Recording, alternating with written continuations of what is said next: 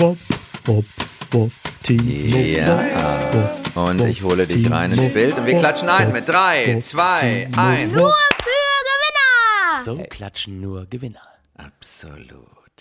Hallo und herzlich willkommen zu einer neuen freudigen Folge von Gewinnern für Gewinner, nur für Gewinner gewissermaßen. An meiner, und mein Name ist in diesem Fall immer noch Chin Meier, an meiner digitalen Seite, der wunderbare Gewinner aus dem Prenzlauer Berg, Timo Wopp. Hallo Timo.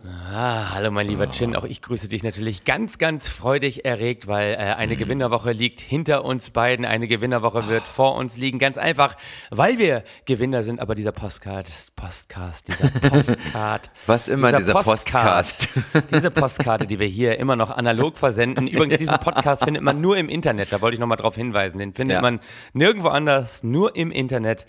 Ähm, ist natürlich auch für Gewinnerinnen. Das wollen wir an dieser Stelle nicht vergessen. Das ist mir wichtig. Wir wollen alle mit ins Boot holen. Ja. Alle finden sich hier wieder in diesem Podcast, weil wir sind so divers. Wir sind sowas von divers. Wir haben nämlich auch, und das ist super, wir haben einen super Übergang, wir haben unsere Nur für Gewinner Festival beginnt im November. Ja.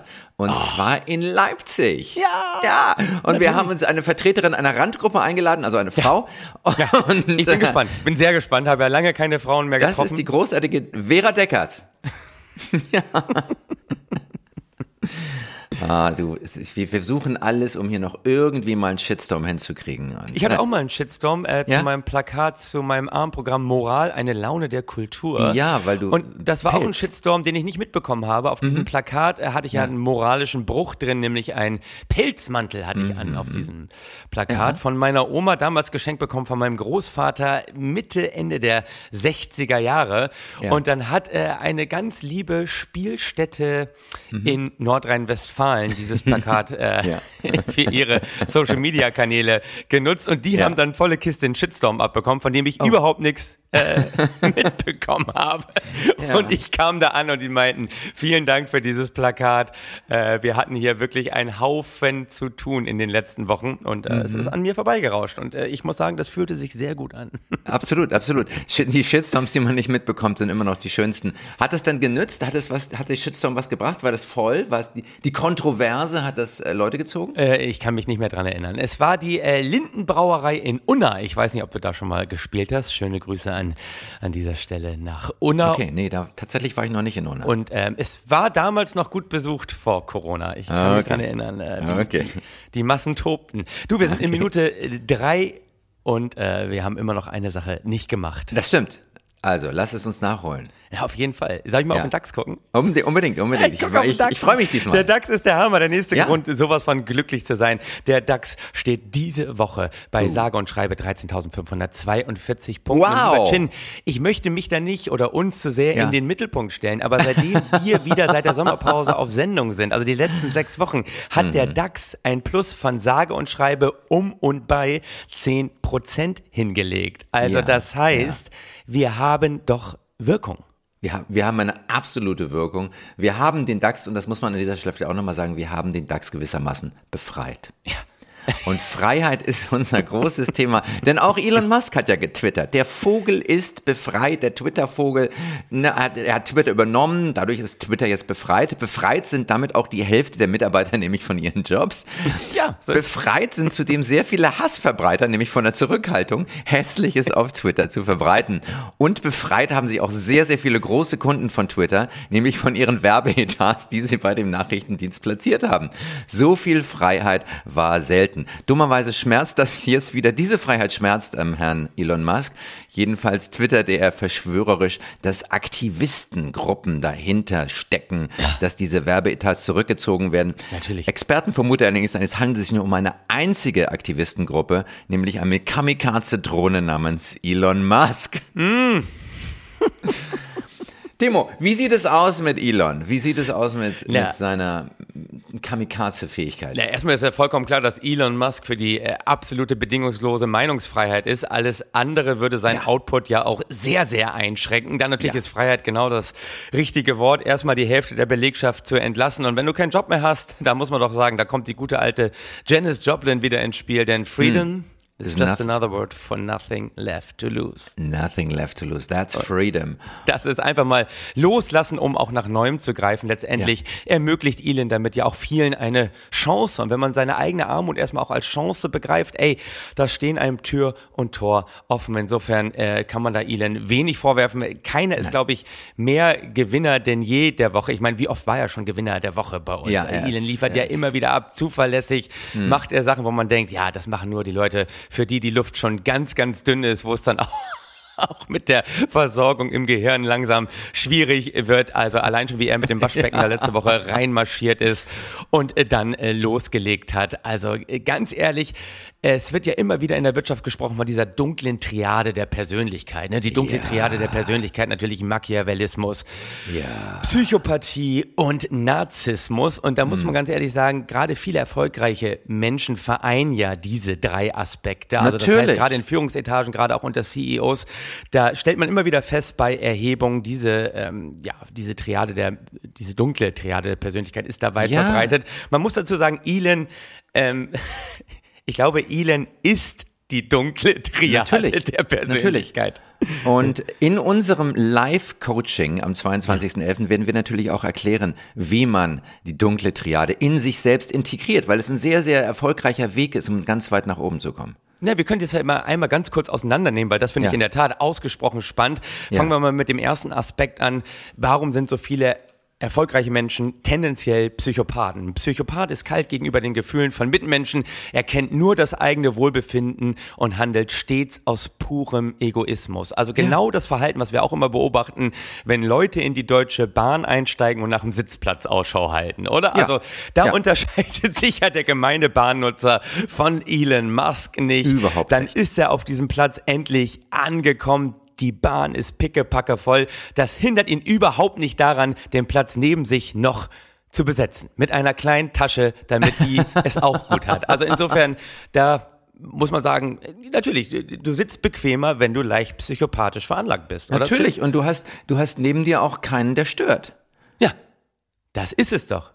Damit bist du wieder frei in deinen Gedanken. Du lässt dich nicht ablenken. Du ja. kannst dich auf das Schönste der Welt fokussieren, hm. nämlich auf, auf dich selbst. Dich selbst. Ja.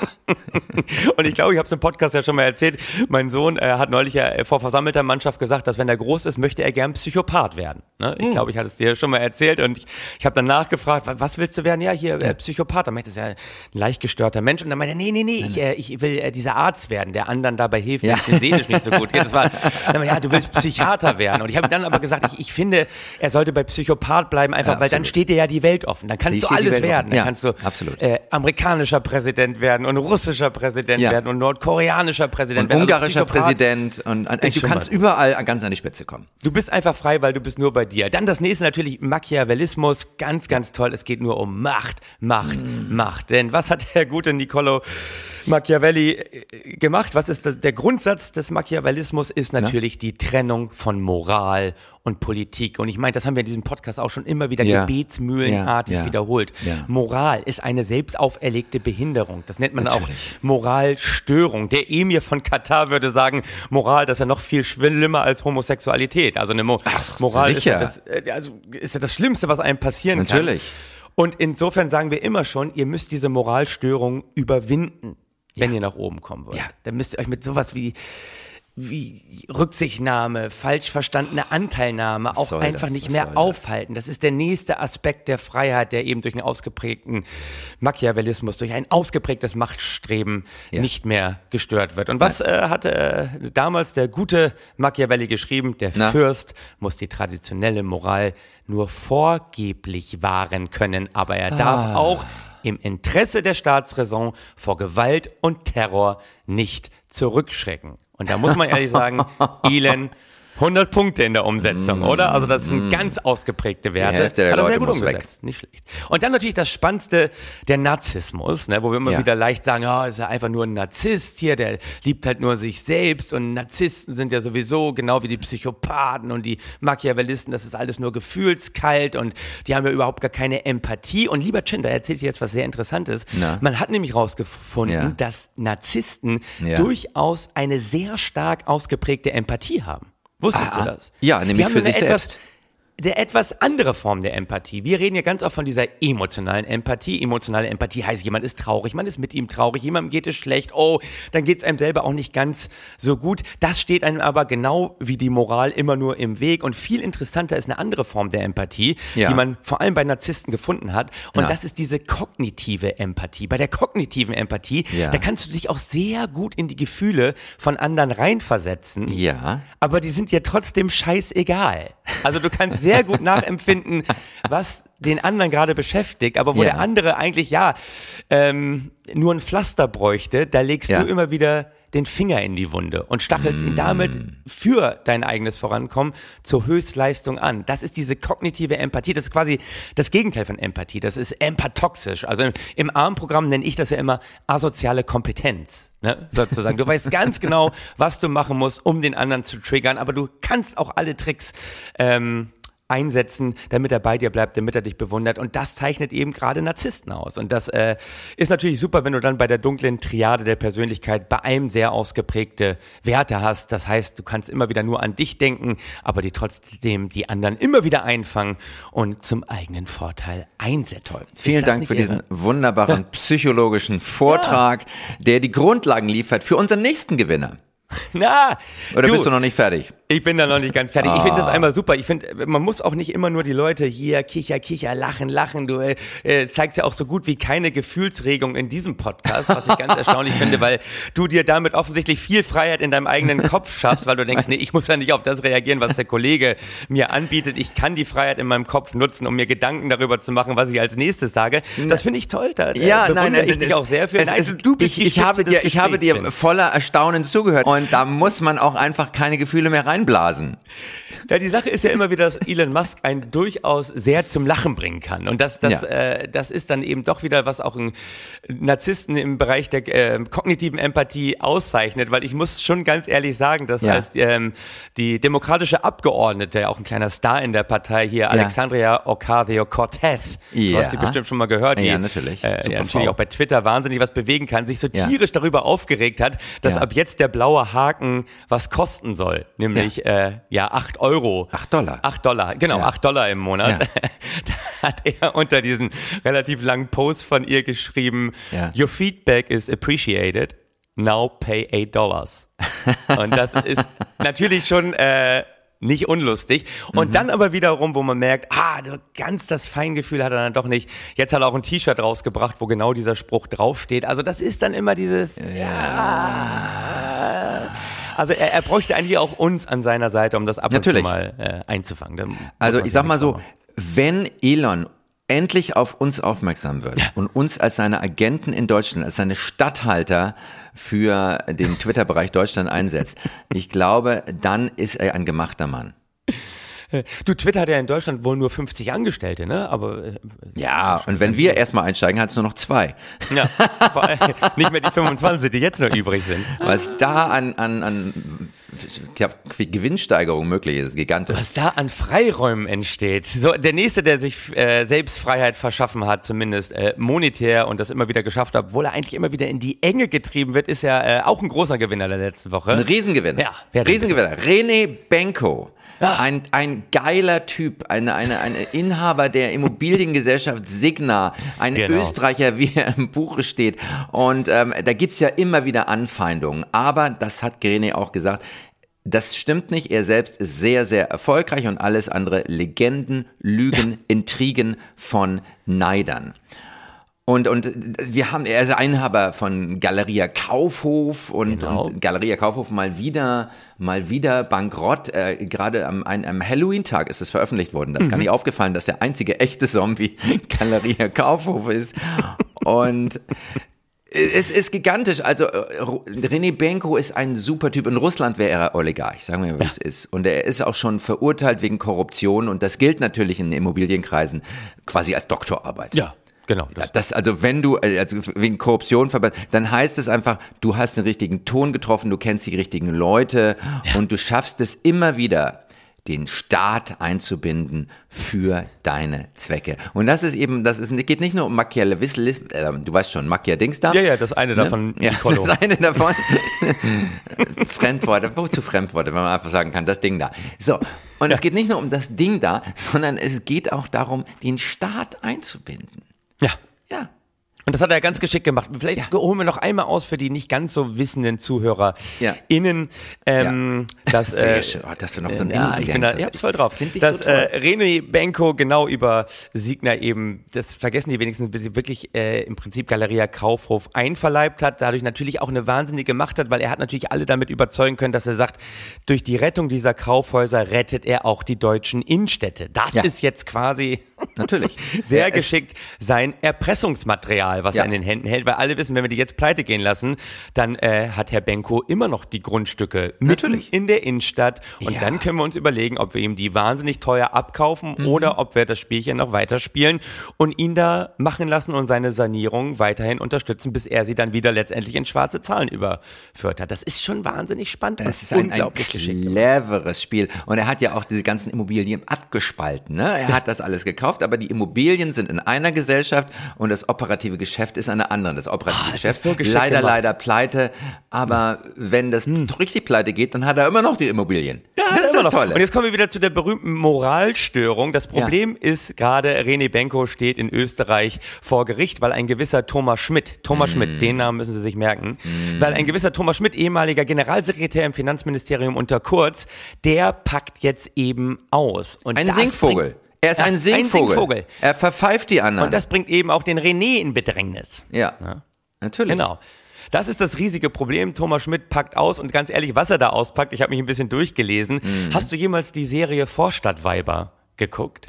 Nein, ja. Musst du unbedingt machen. Hat einen doofen Titel, weil man denkt, das ist irgendwie so eine äh, äh, äh, hier Vorarmprogramm, Ja. ARD, Telenovela. Ich, da lief es, glaube ich, letztendlich auch. Aber es Okay. ist ein, ein, äh, ein tolles Abbild der äh, wienerischen Sitten. Es ist wirklich toll. Mhm. Es geht auch um, um nur Gechinsche, Gemauschel. Und da gibt's Mhm, eben so, neben den, den Vorstadtweibern, die auch super besetzt sind und einem sehr zum Lachen bringen, gibt's eben Ja. so drei Typen, Ja. äh, die heißen äh, Shoshi, Hardy und Berti. Immobilienmakler, Bankdirektor und Lobbyist. Okay. Und äh, wenn du dir das jetzt durchliest, diese ganzen Berichte darüber, wie der Ja. Sebastian Kurz mit dem René und mit dem Tommy das alles gemauschelt hat. Also du denkst die ganze Zeit, die Geschichte kenne ich doch irgendwoher. Ach ja, klar. Vorstadtweiber, die ersten drei Staffeln.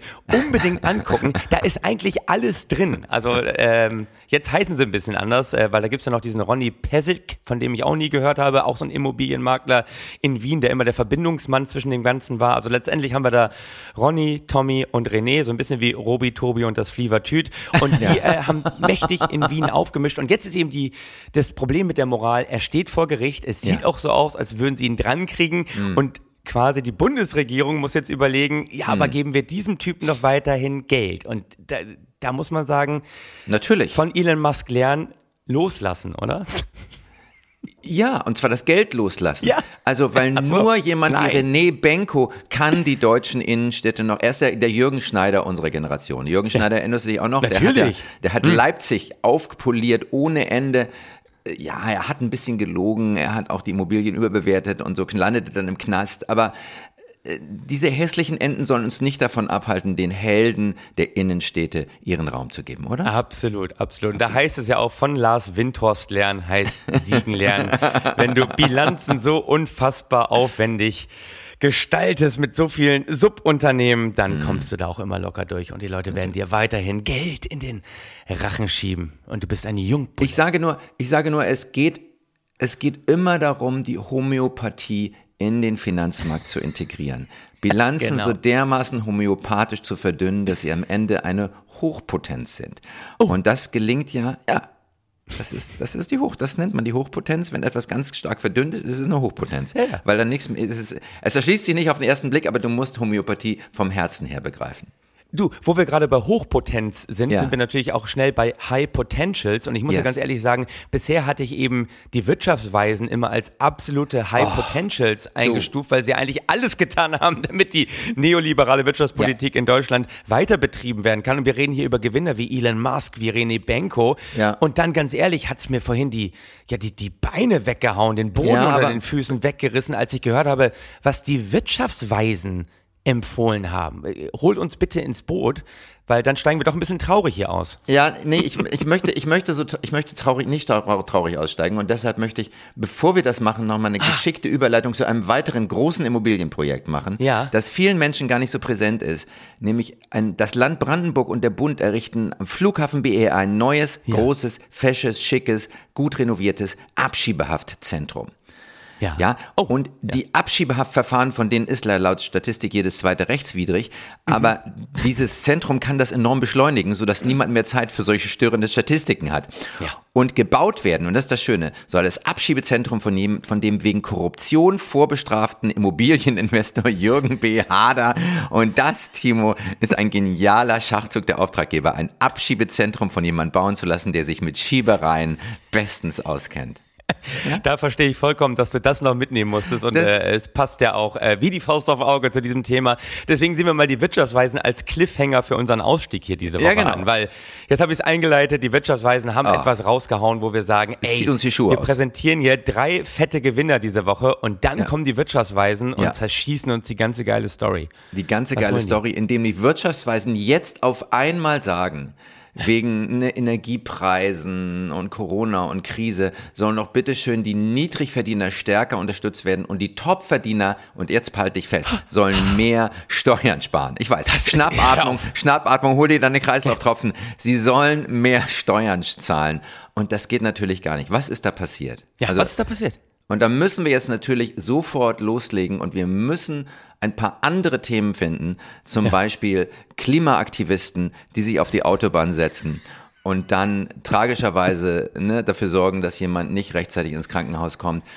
Ja, ist scheiße gelaufen, ist blöde und das verhindert natürlich auch, dass man auf die 11.000 Opfer guckt, die irgendwie wegen Feinstaub sterben. Egal, wir kommen mit diesem fröhlichen Tank. Wir Chin, müssen, die, wir dieses müssen, Bild, es stimmte hinten und vorne nicht. Es ist ja alles schon längst äh, äh, vom Tisch geräumt. Und da muss man ganz ehrlich sagen, aber auch Ja. da hast du einfach viel Freiheit äh, Ja. äh, in deinem Kopf, weil du ja eins Ja. zu eins das Narrativ äh, von der Springerpresse wiedergegeben hast. Und das Natürlich. finde ich auch gut. Da lernst du von den Richtigen. Und Ja. das ist doch schön, dass wir da nochmal jetzt eigentlich äh, Raum für Kontroverse zum Abschluss in diesem Podcast. Raum für äh, Kontroverse und, und wir sorgen dafür, Mhm. dass wir Nebelkerzen werfen, andere Mhm. Themen finden, damit diese Steuererhöhungen für Topverdiener auf keinen Fall kommen. Ich sag ganz ehrlich, ja, das finde ich vollkommen richtig. Ich sag ganz ehrlich, wenn du dich nicht vor sechs Wochen an deinem Mikrofon da, äh, vor deinem Mikrofon festgeklebt hättest,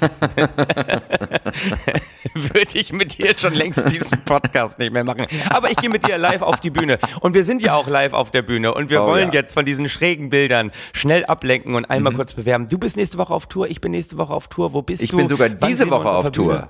Diese Ja, Woche, bitte. wenn wir am, am Donnerstag rauskommen, dann bin ich am Tag danach, am Freitag in Hannover mit einer Vorpremiere für mein neues Programm. Nur für Gewinn. Nein, das heißt nicht nur für Gewinner, das, ist schade, das sollte es heißen.